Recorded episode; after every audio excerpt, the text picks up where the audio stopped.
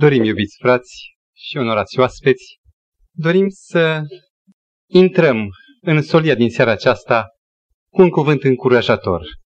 Cu atât mai încurajator cu cât poate conținutul dezbaterii din această seară în serviciul nostru divin să fie cutezător de a escalada unele piscuri de îndoiel, de probleme pe care toți cei care nu-L cunosc pe Dumnezeu le trăiesc și le suportă cu durere.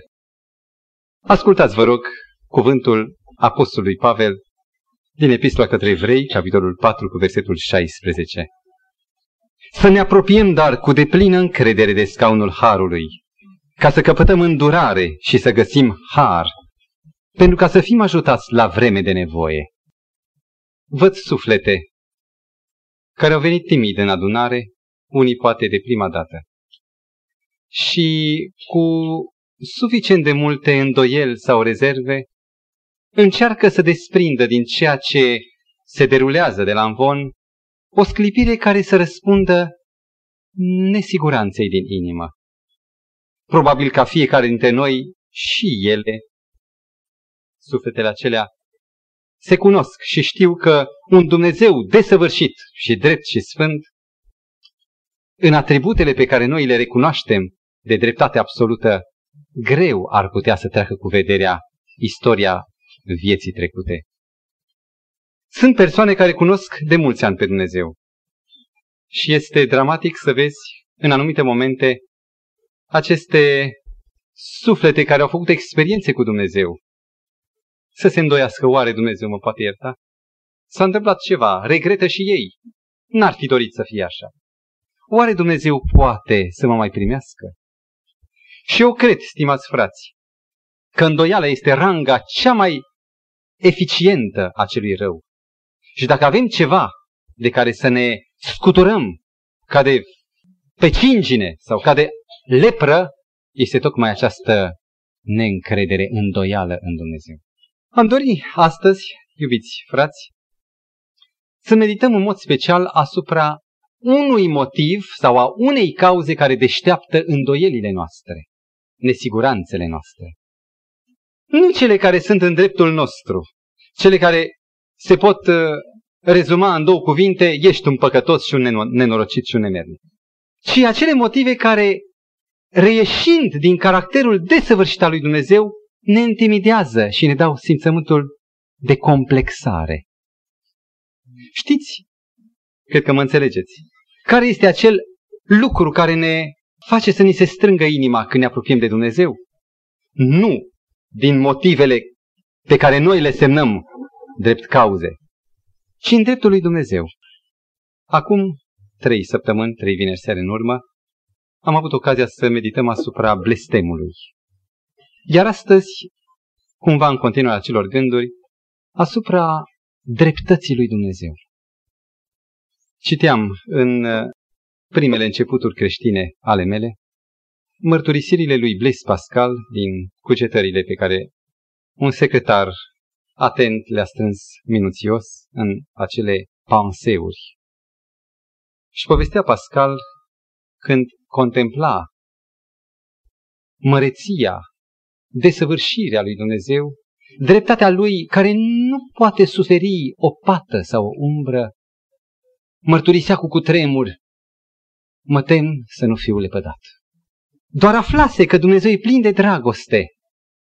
Și dragostea aceasta este nemăsurată. Dar, fraților, spune un gând care ne încearcă uneori, uiți că pe lângă iubire se află și dreptate. Și știi tu care din cele două va birui? Dreptatea aceasta lui Dumnezeu, minunată și fără umbră, este un motiv pentru care foarte mulți au rezervele lor. Și unii dintre ei ajung în acea altercație, în acea ceartă cu Dumnezeu, cum bietul Iov a fost târât de prietenii săi și citesc câteva fragmente în care tocmai subiectul dreptatea lui Dumnezeu este ceea ce îl înnebunește pe Iov.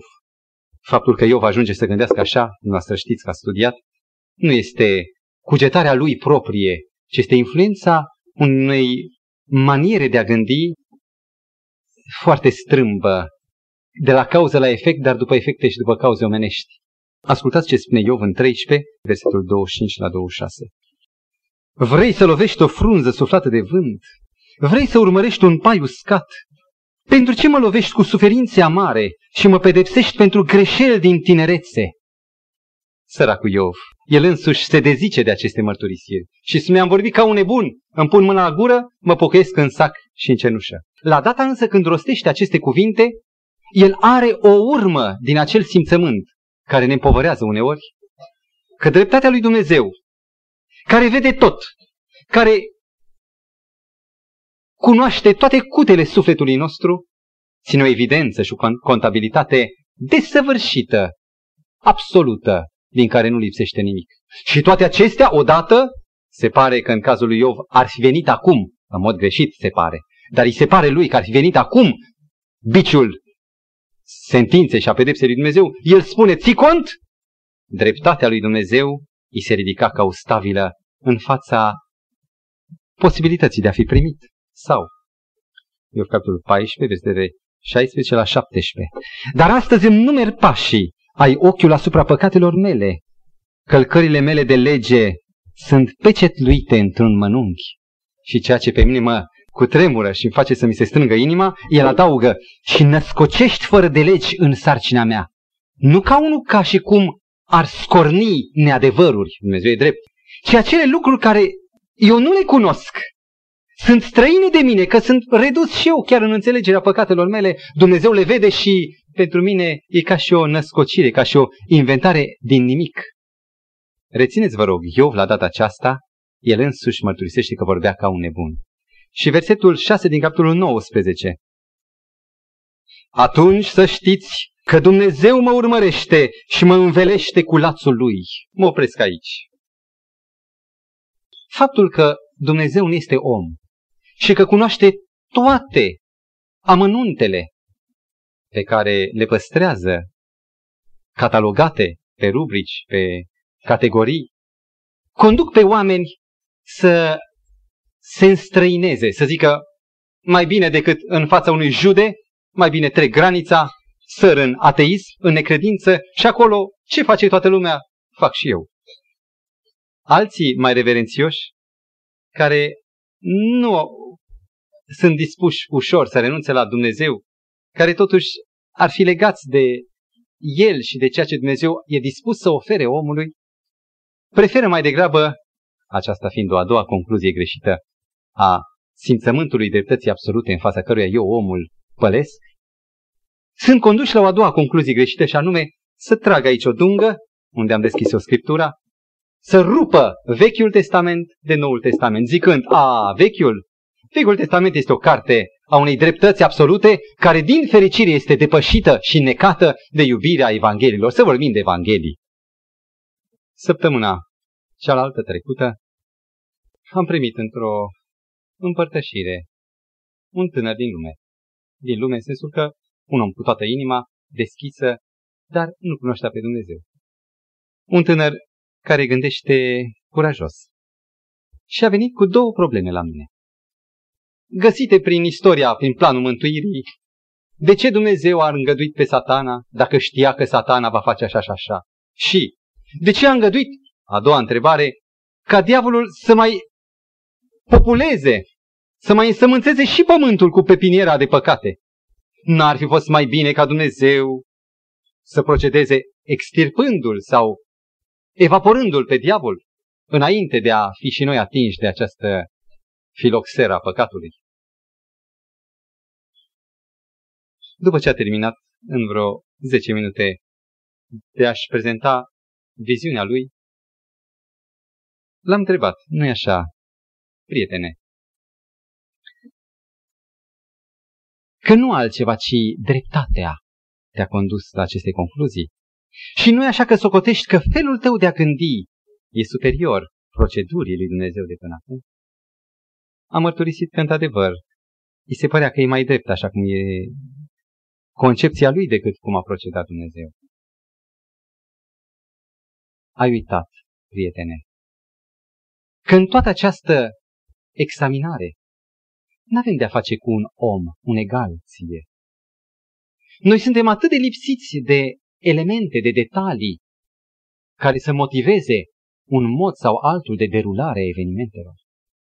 Noi suntem atât de lipsiți de cunoștința a ceea ce s-a petrecut și judecăm numai dintr-un singur unghi și acela îngust și păcătos și uităm că de fapt dincolo este a tot înțelepciunea și a tot dreptatea. Recunoscând acest handicap, a fost ușor să mergem mai departe și să înțelegem iubirea lui Dumnezeu și dreptatea lui nealterate în toată istoria Pământului în care suntem și noi implicați. Care sunt motivele pentru care avem aceste rezerve și aceste complexe față de dreptatea lui Dumnezeu? În această seară ne-am rugat ca Dumnezeu să trimită Duhul Lui, ca să înțelegem în mod biblic, în mod spiritual, așa cum se descoperă în Sfânta Scriptură, în mod corect, dreptatea lui Dumnezeu.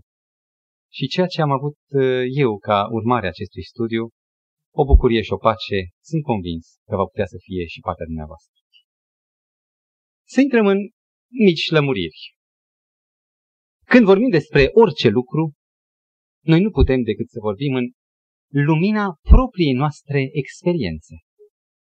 Un copil când vorbește despre dragoste, imaginați-vă că nu vorbește decât despre dragostea lui de animale, doar în această lumină, dragostea lui de jucării și eventual, dacă este ceva mai mare, dragostea lui față de părinți. El când își iubește la 4, 5 ani, 7, mama, el încă e prea puțin conștient că își iubește mama. El are nevoie de ea din mod, motiv uh, egoist. Mama, da, îl iubește. Ce înțelege un copil din dragoste? Ei, e simplu. Exact cât el a experimentat din dragoste. Ce înțelege un om din dreptate? Pentru că acesta e subiectul. E aceeași ecuație. Nimic decât ceea ce el însuși a experimentat. Și dacă vorbim despre dreptate și despre justiție sau pedeapsă, cam ce înțelegem noi despre acestea două? Dreptatea, care are și un revers, și anume sentința justiției sau pedeapsa. Întotdeauna când apelăm la dreptate, vă rog să vă verificați, pentru că ceea ce vă spun nu este din cărți, ci din ceea ce noi înșine experimentăm. Ori de câte ori apelăm la dreptate sau facem trimitere la ea, întotdeauna ne amintim de situații în care noi ne-am apărat statutul. Avem un statut, avem niște drepturi și atunci vorbim despre dreptate când noi înșine suntem amenințați în siguranța, în securitatea persoanei noastre. Tot sistemul de dreptate de care noi suntem urmăriți este axat pe acest pivot numit egoismul. Este o dreptate foarte unilaterală. Dacă ceva nu mă implică pe mine, nu sunt nemulțumit și nu mi se pare că e nedrept. Faptul că, spunea cineva, găsesc niște bani pierduți de cineva și iau cu mulțumire și cu oarecare satisfacție de șansa care a dat peste mine, nu sunt îndurerat de paguba a 100 de lei. Dreptatea noastră, rețineți, este unilaterală. Întotdeauna raportându-se la noi, emanând de la noi către ceilalți. Noi suntem criteriul dreptății. Și probabil că acceptăm dreptatea altuia doar în viziunea propriei noastre dreptăți și a beneficiului nostru. Iar atunci când dreptatea noastră fiind lezată și integritatea noastră fiind afectată, când cerem să fie pus în mișcare brațul greu, masiv al pedepsei, întotdeauna avem simțământul și participăm la această mișcare a brațului pedepsei cu patimă, cu satisfacția răzbunării. Ne face plăcere să vedem pe cel care ne-a cauzat durere chinuindu-se cel puțin cât noi. Și acum, dacă aceasta este experiența dreptății noastre și a pedepsei, să vedem cam cum este în lumina caracterului lui Dumnezeu. Dumnezeu nu este ceea ce suntem noi. Mulțumesc cerului pentru acest adevăr. Nu-i nici om, nu-i nici păcătos, nu-i nici înger măcar, este Dumnezeu. E cu totul de altă natură decât noi. Și dreptatea lui Dumnezeu se degajă nu din egoism ca la noi, ci din dragoste, din sfințenie. Dumnezeu niciodată nu acționează pentru puniție, pentru pedepsire, pentru că e lezat. Fac o paranteză. S-a vorbit foarte mult în contextul filozofiei evului mediu, atunci când scolastica încerca să explice relațiile lui Dumnezeu cu omul, se vorbea foarte mult despre un monar, un suveran lezat prin păcat și că această les majestate produce automat pedeapsa. Dumnezeu nu e acel suveran, monar, care șade pe tron, care se simte străin de casta cealaltă. El se numește pe sine Tată. Iar viziunea acționării pentru pedepsire, pentru că e lezat, e ceva pur omenesc. Nu are legătură cu Dumnezeu. Dumnezeu nu acționează în justiție ca să se apere pe sine. Gândiți-vă cât de extraordinar se derulează de șase mii de ani aproape istoria păcatului pe pământ, plus cât e înainte, tocmai pentru că Dumnezeu n-a vrut să se apere pe sine. Când diavolul a venit cu minciunile, când încă nu era el diavol, ci ascundea calitatea sa de demon, de stăpânitor al păcatului și a întunericului, și în fața îngerilor necăzuți își făcea pledoaria, Dumnezeu putea să nimicească ca să se apere. Nu s-a apărat deloc. Și trimițând pe Domnul Isus Hristos, ca să descopere și mai evident, la nivelul nostru uman, caracterul său, Domnul Hristos se lasă bătut, batjocorit, lovit, răstignit și nu se apără nici măcar o singură dată. Dumnezeu nu pune justiția sa în funcție când e lezat și ca să-și apere persoana. Vă rog, spuneți, apar pedepse în Biblie? Cuvântul pedeapsă și justiție și dreptate și o sândă apare? Această categorie în Biblie? Apare. Și dacă n-ar apărea, poate am spune, ar fi mai plăcută Biblia și am putea să vorbim mai nestingeriți pentru cei care nu cunosc. Dar să facem un efort. Și să acceptăm pedeapsa schimbând însă viziunea generală, cadrul. Dacă Biblia ar fi derulat planul de pedepsire, atunci, într-adevăr, pedeapsa ar fi fost un instrument de chinuire și de exasperare a omului păcătos până când capotează nemai putând suporta. Un sistem inchizitorial. Dar se numește planul de pedepsire. Cum se numește? Planul de mântuire. Și dacă vorbim de acest cadru schimbat, planul de mântuire, atunci s-ar putea ca pedeapsa sau dreptatea lui Dumnezeu să nu fie ceea ce mintea noastră într-un plan de pedepsire o înțelege. Planul de mântuire urmărește recuperarea omului. Și am vrea să citim împreună un verset inspirat din prorocul Ieremia, capitolul 30, Vă rog să urmăriți și începutul și sfârșitul acestui verset cu atenție. Versetul 11. Căci eu sunt cu tine, zice Domnul, ca să te izbăvesc. Rețineți începutul, ca să te izbăvesc. Plan de mântuire. Voi nimici pe toate neamurile printre care te-am risipit, dar pe tine nu te voi nimici. Te voi pedepsi cu dreptate. Nu pot să te las nepedepsit. Aha, Planul de pedepsire, cam cum gândea Iov. Nu, zice Dumnezeu. N-ai văzut ce scrie la începutul versetului? Eu sunt cu tine ca să te izbăvesc. Și pentru aceasta îmi impui, omule păcătos, îmi impui să folosesc și acest resort despre care mărturisesc în plângeri 3, plângerile lui Ieremia 3 cu 31, spune Dumnezeu, mărturisesc, ascultați vă rog, că nu le apăt pentru totdeauna Vorbesc eu ca și când vorbesc în locul Domnului. Și dacă mă încnesc pe cineva, eu mă îndur iarăși de el după îndurarea mea cea mare, căci eu nu necăjesc cu plăcere, nici nu mă hnesc bucuros pe fiii oamenilor. Am trecut fragmentul de la persoana a treia la persoana a întâia în numele Domnului. Dumnezeu nu mă hnește bucuros. N-are un plan de pedepsire în care pedeapsa să fie o săgeată, o trăvită veninoasă care să dea o moarte lentă, chinuitoare. Să mai știm un text. Ezechiel, capitolul 18. Doresc eu moartea păcătosului, zice Domnul Dumnezeu. Nu doresc eu mai degrabă ca el să se întoarcă de pe căile lui și să trăiască. Și de la versetul 21 și 22. Dar dacă cel rău se întoarce de la toate păcatele pe care le-a săvârșit și păzește toate legile mele și face ce este drept și plăcut, va trăi negreșit, nu va muri, toate fără de legile pe care le-a făcut, i se vor uita. El va trăi din pricina neprihănirii. Acesta este Dumnezeul dreptății și a pedepsei. Și ca să închei, mai citesc două versete din unul din Ieremia, capitolul 4. M-au impresionat totdeauna aceste mărturisiri prin gura prorocului, făcute de un Dumnezeu atotputernic, un Dumnezeu tronând neamenințat pe tronul puterii lui. Ascultați! Capitolul 4, versetul 18 și 19. Acesta este rodul căilor și faptelor tale, zice Dumnezeu, când se lamentează Israel de pedepse.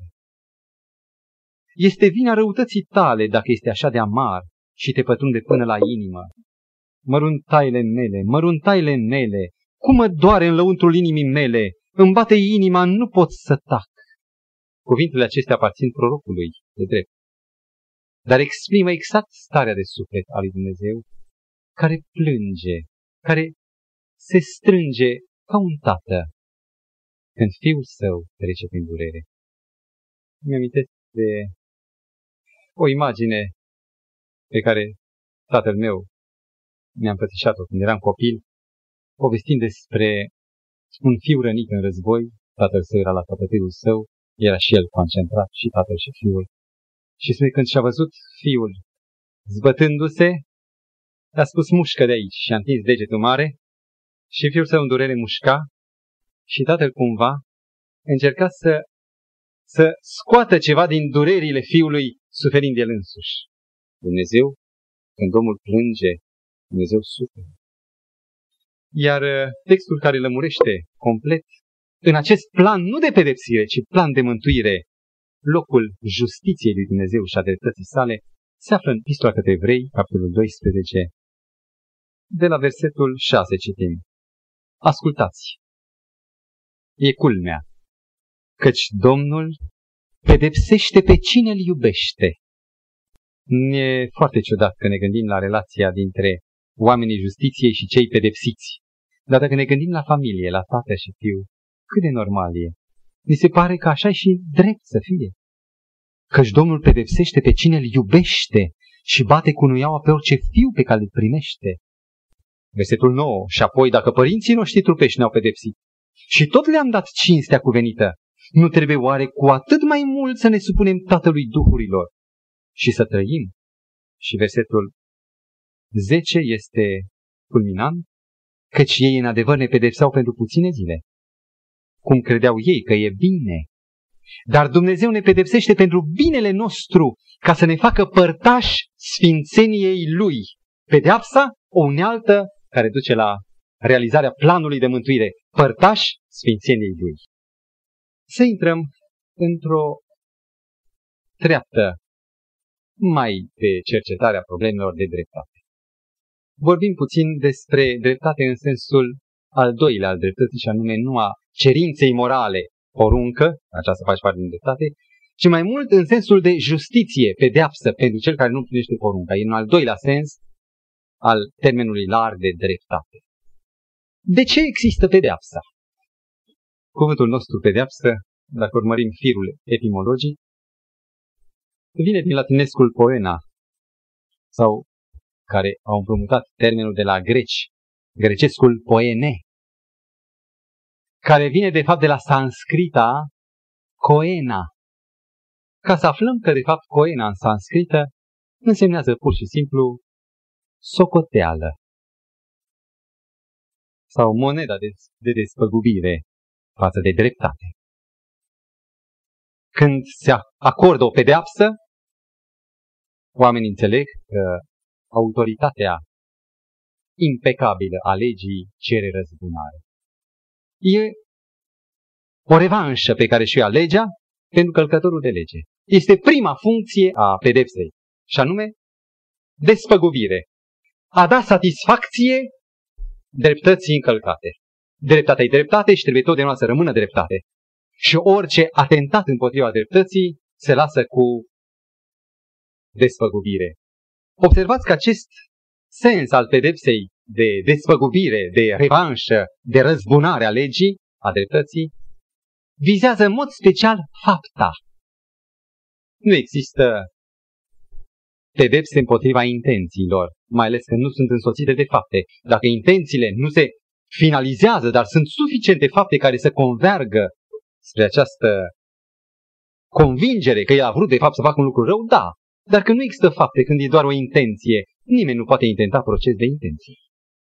Al doilea rol al pedepsei. S-a spus pe de cuvânt că atunci când se dau luni sau ani de pușcărie sau amenzi, nu se încearcă despăgubirea, că uneori răul nu se mai poate repara, ci se încearcă a pedala, a apăsa pe pedala celui de-a, celui de-a doilea rol, și anume corecția. Vechii greci spuneau că pedeapsa este medicamentul pentru suflet. Un latin zicea, orice pedeapsă năzuiește spre pildă și nu spre răsplata răului făcut. Se încearcă să dea o învățătură pentru corecție și nu a despăgubi răul făcut. Și un contemporan adaugă, un jurist, noi nu-i pedepsim fiindcă au greșit, ci ca să nu mai greșească. Ceea ce are în vedere acest al doilea rol al pedepsei nu este achitarea faptei, ci corecția atitudinii. Acest al doilea rol vizează nu fapta, ci atitudinea. Și acum să ne întrebăm în dreptul lui Dumnezeu. Aceasta în ceea ce privește justiția omenească. Și acum, Dumnezeu ce pedepsește? Fapte sau atitudini? Felul în care am pus o întrebare e greșită. Pentru că modul de evaluare, modul de apreciere al lui Dumnezeu nu este la nivelul uman. Noi facem distinție de ceea ce nu cunoaștem, intenție, atitudini și ceea ce se fructifică în fără de lege, în nelegiuiri, fapta. Mai întâi ne reamintim că nu e un plan de pedepsire care să încerce o achitare a golurilor, a spărturilor neascultării mele, ci un plan de mântuire care n-are de-a face decât cu omul căzut care vrea să fie ridicat. Să privim crucea Golgotei. Dacă e vorba de a da satisfacție, acolo se petrece tot. Mântuitorul plătește și revanșează autoritatea întinată a legii. Acolo se îndreptățește legea prin Domnul Hristos, prin sângele Lui. Acolo Isus, Mântuitorul, plătește plata păcatelor noastre. Cu noi nu mai e vorba niciodată, pentru că harul e de la din primul ceas al căderii și va dura până la închiderea harului.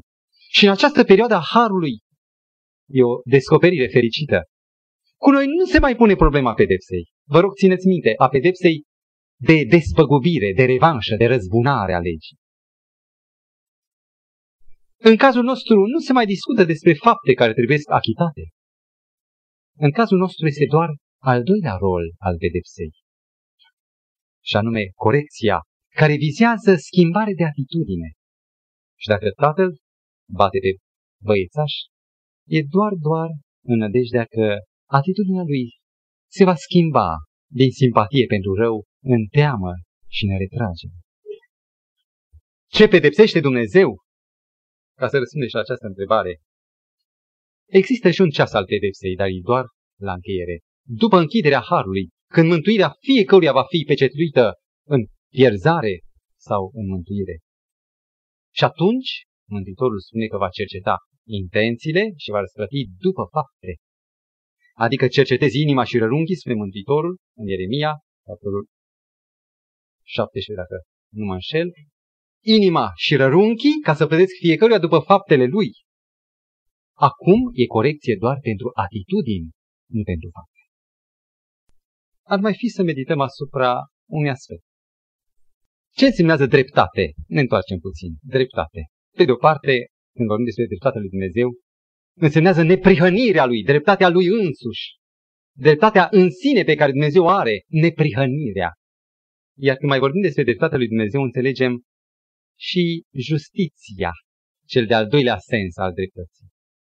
Într-un plan de pedeapsă, neprihănirea ar fi fost o unealtă ca să ducă la justiție și la nimicire. În timp ce în planul de mântuire Justiția este brațul pe care Dumnezeu îl intenționează să îl pună în aplicare pentru realizarea neprihănirii, pentru ridicarea omului la starea plăcută lui Dumnezeu.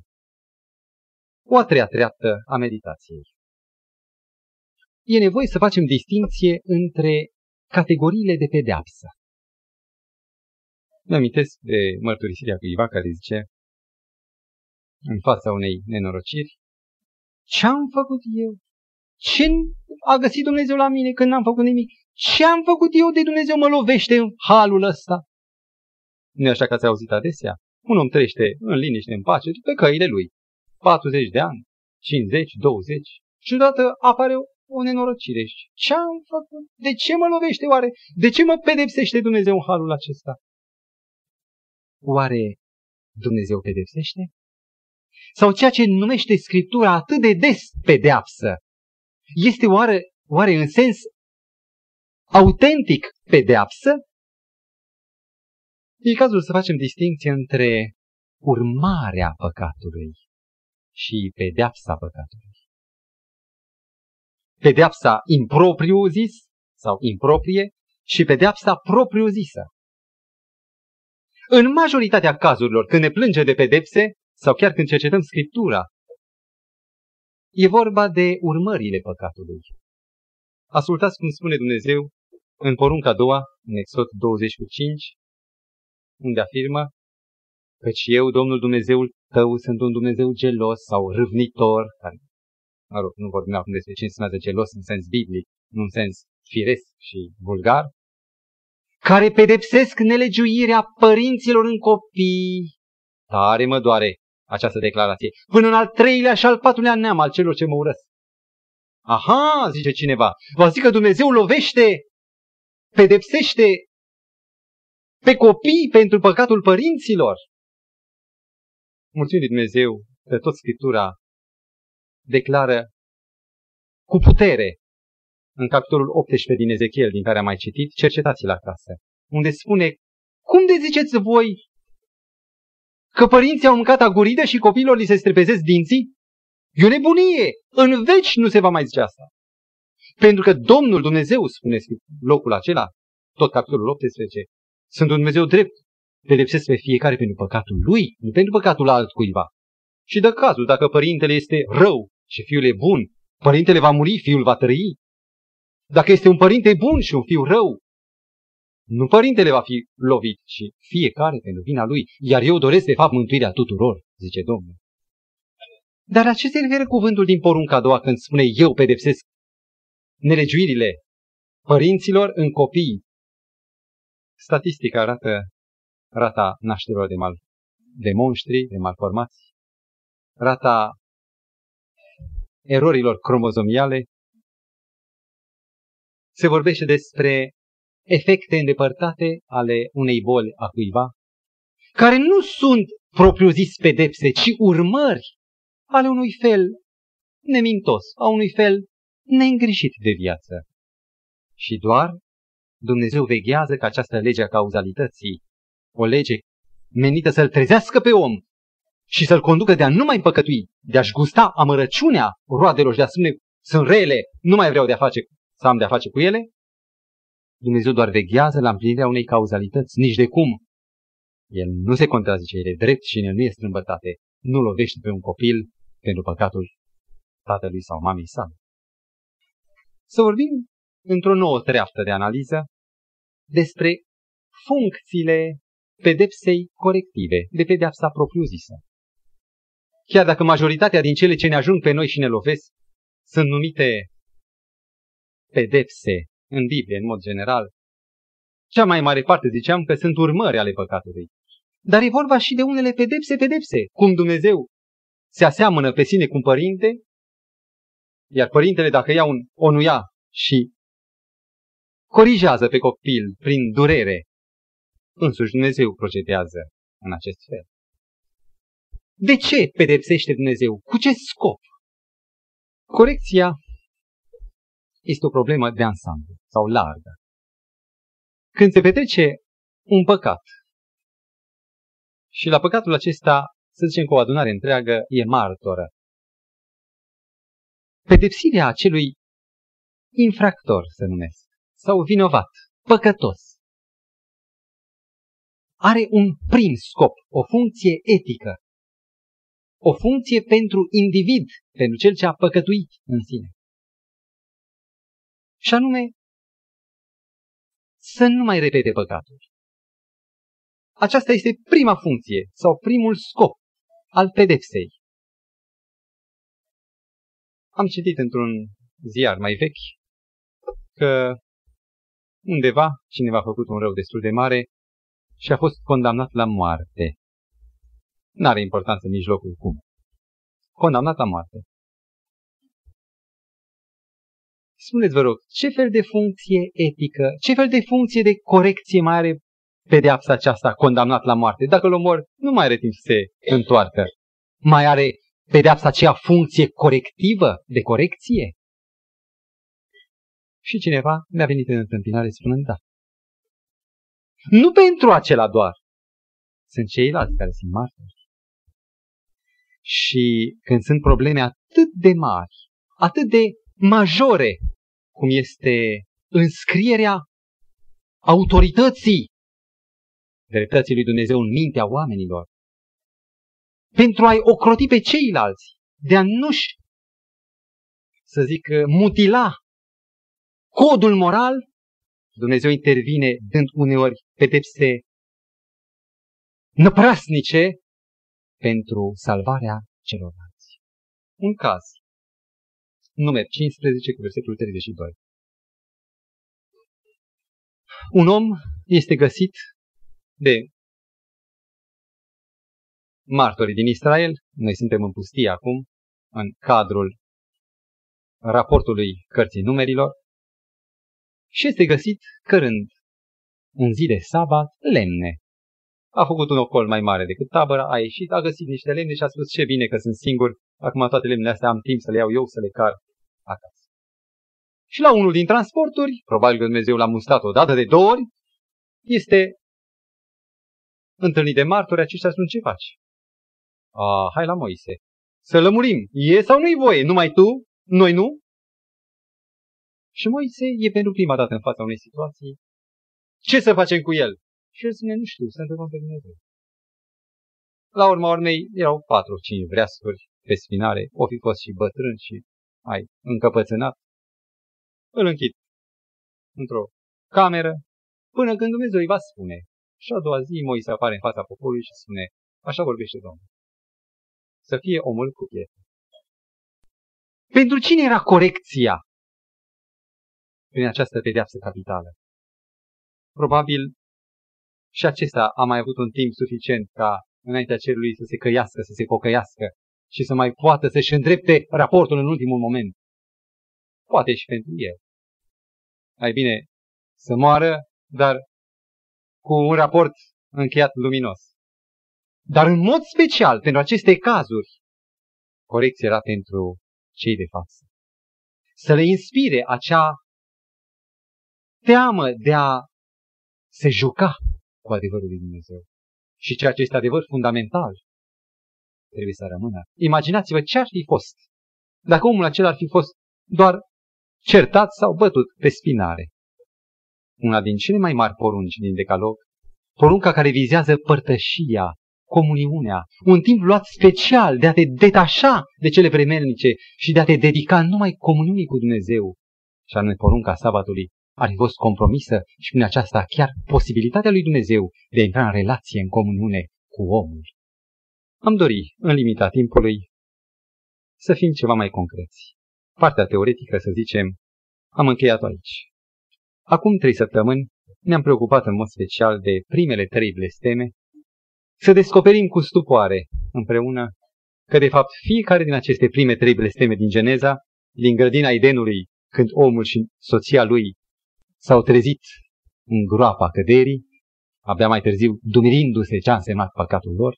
Dumnezeu a blestemat pe șarpe, prima binecuvântare, planul de mântuire în care toți oamenii vor fi binecuvântați, al doilea blestem asupra femeii, în care am descoperit împreună ce binecuvântare este, ce mila lui Dumnezeu de a interveni în acest fel. Și al, al treilea blestem, povara de a munci și de a se întoarce în țărână, de a munci cu sudoare și de a se întoarce în aceeași țărână, binecuvântare pentru răscumpărare, pentru antrenamentul omului în planul de mântuire. Aș dori să vorbim, analizând împreună, ca într-o familie mare, din același capitol 3 din Geneza, versetul 22 și 24. Citesc. Domnul Dumnezeu a zis, Iată că omul a ajuns ca unul din noi, cunoscând binele și răul. În ceea ce privește cunoașterea binelui și a răului, ca unul din noi. Nu că Dumnezeu cunoștea răul din punctul de vedere al suferindului de rău. Una e să cunoști lepra, medici care tratează lepra cunosc lepra, măcar că niciunul, probabil, din cei care tratează, nu sunt leproși. Altfel cunoaște lepra leprosul. Dar Dumnezeu spune, iată că și omul din nefericire a ajuns ca unul din noi cunoscând și răul pe lângă bine. Să-l împiedicăm dar acum, ca nu cumva să-și întindă mâna și să ia și din pomul vieții, să mănânce din el și să trăiască în veci.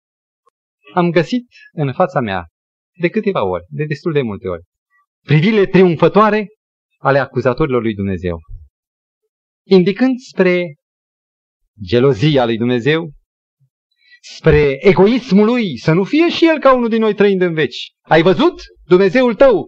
Deci că e bun?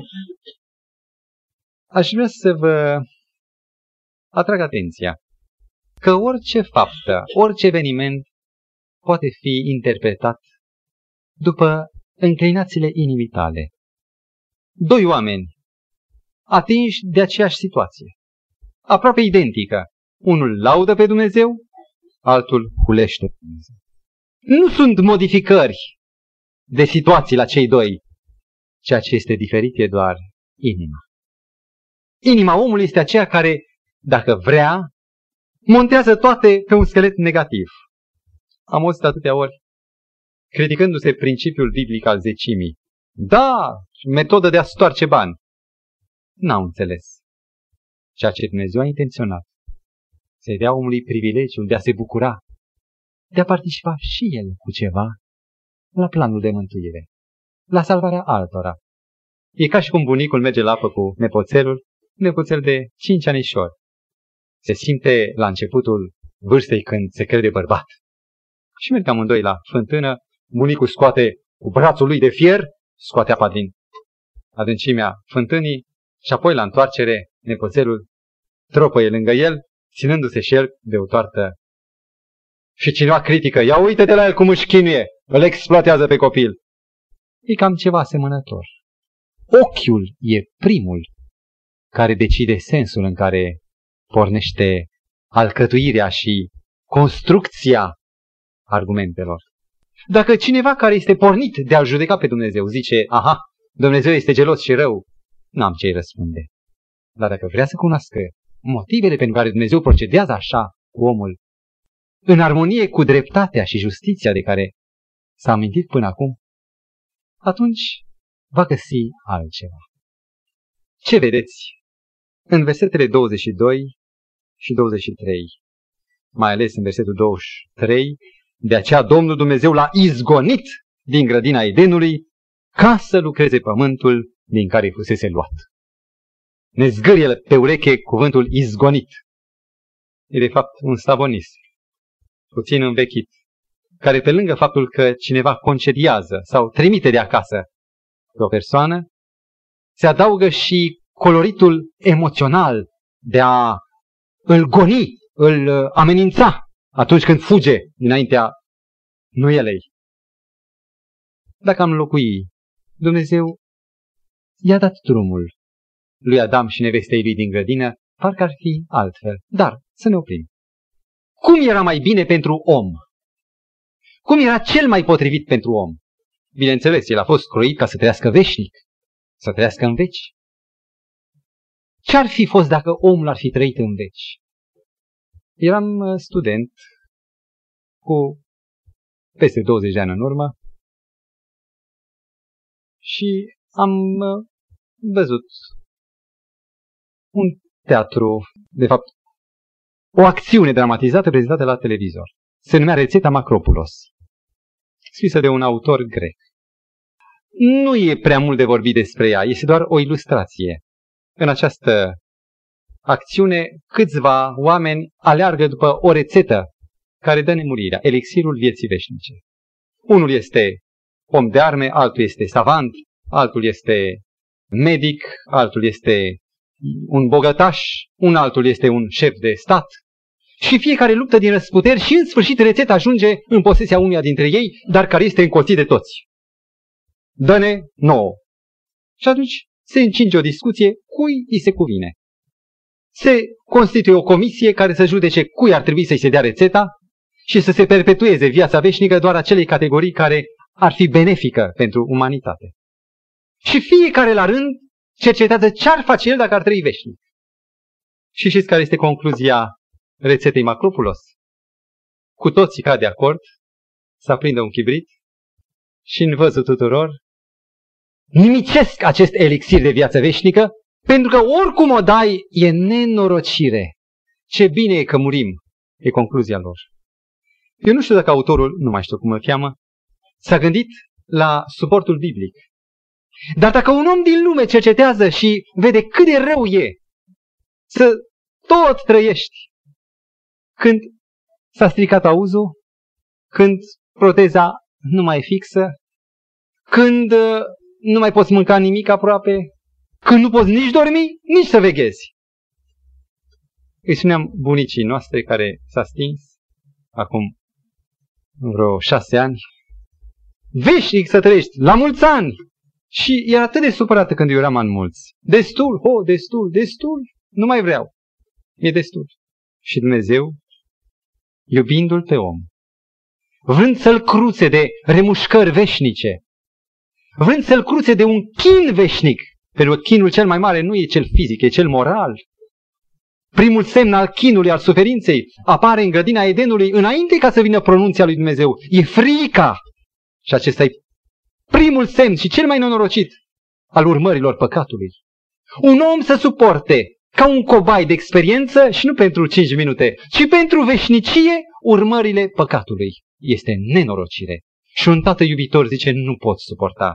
Nu pot să accept ca fiul meu să populeze un iad viu și la urmă să se mănânce unii pe alții și să nu poată muri. Se spune că cea mai mare durere e durerea de scorpion, provocată de înțepătura veninului scorpionului. Și știți de ce? Se pare pentru că este grozav de intensă, dacă nu are antidotul cel rănit, și creează un simțământ de neputință în care moartea ar fi de dorit și moartea nu vine. În cele mai multe cazuri, în afară de o specie anumită, scorpionul nu ucide, doar chinuie. Imaginați-vă o omenire chinuindu-se, cam cum și-au imaginat iadul veșnic cei care au făcut o teologie fără Biblie, care au încercat să-L îndreptățească pe Dumnezeu, pe un suveran care pedepsește ca să se apere, cum nu e biblic, și cum au înfățișat o veșnicie în chinuri, în perpelire, în vaete, în urlete. Dumnezeu a zis să nu fie așa. Să-l scutim pe om de a se chinui veșnic. Și în scurtimea timpului, având simțul perisabilității lui, să-l ajutăm să înțeleagă nevoia întoarcerii lui la mine. Căci atunci când vine linia socotelilor, suma de inventar, atunci omul e mai grijuliu cu ce are și mai dispus să dea înapoi ceea ce a scos din casa de care răspundea. E numai planul de mântuire, e numai dragostea lui Dumnezeu, care nu vrea ca copiii săi să se chinuie. Poate cu altă ocazie vom cerceta și alte aspecte ale dreptății lui Dumnezeu, ca să descoperim câtă iubire, câtă lacrimă este în orice glas care spune, iată, te voi pedepsi, sau iată, vei suge, vei bea paharul nelegirilor tale. Să vedem câtă dragoste și intenție expresă de a-L mântui pe om. Și dacă știm aceasta, ori de câte ori mai stăm înaintea lui Dumnezeu, ori de câte ori ne mai raportăm la problema dreptății lui, să prindem curaj, să spunem, Tată, cum spunea cineva, și repet, am mai spus-o, vreau să sărut mâna care mă lovește. Știu că în această lovitură este binele meu, este scăparea mea. Dacă e nevoie, lovește tare și vindecă-mă de boala păcatului. Mult Dumnezeu să ne dea încredere în dragostea acestui Dumnezeu care slujește planului de mântuire să dispară cârtirea, umbrele din mintea noastră. Să-L simțim un tată care spune și n-ai știut că sunt tatăl tău. Și atunci, ori de câte ori, am fi mânați de remușcare sau de păcat, să găsim refugiul acela care are o nu ia, dar vă rog ascultați, are un piept pe care te poți prăbuși, poți plânge și vei fi mângâiat. Dumnezeu să ne facă parte de această mângâiere, de a cunoaște dreptatea Lui și de a o primi cu toată inima. Amin.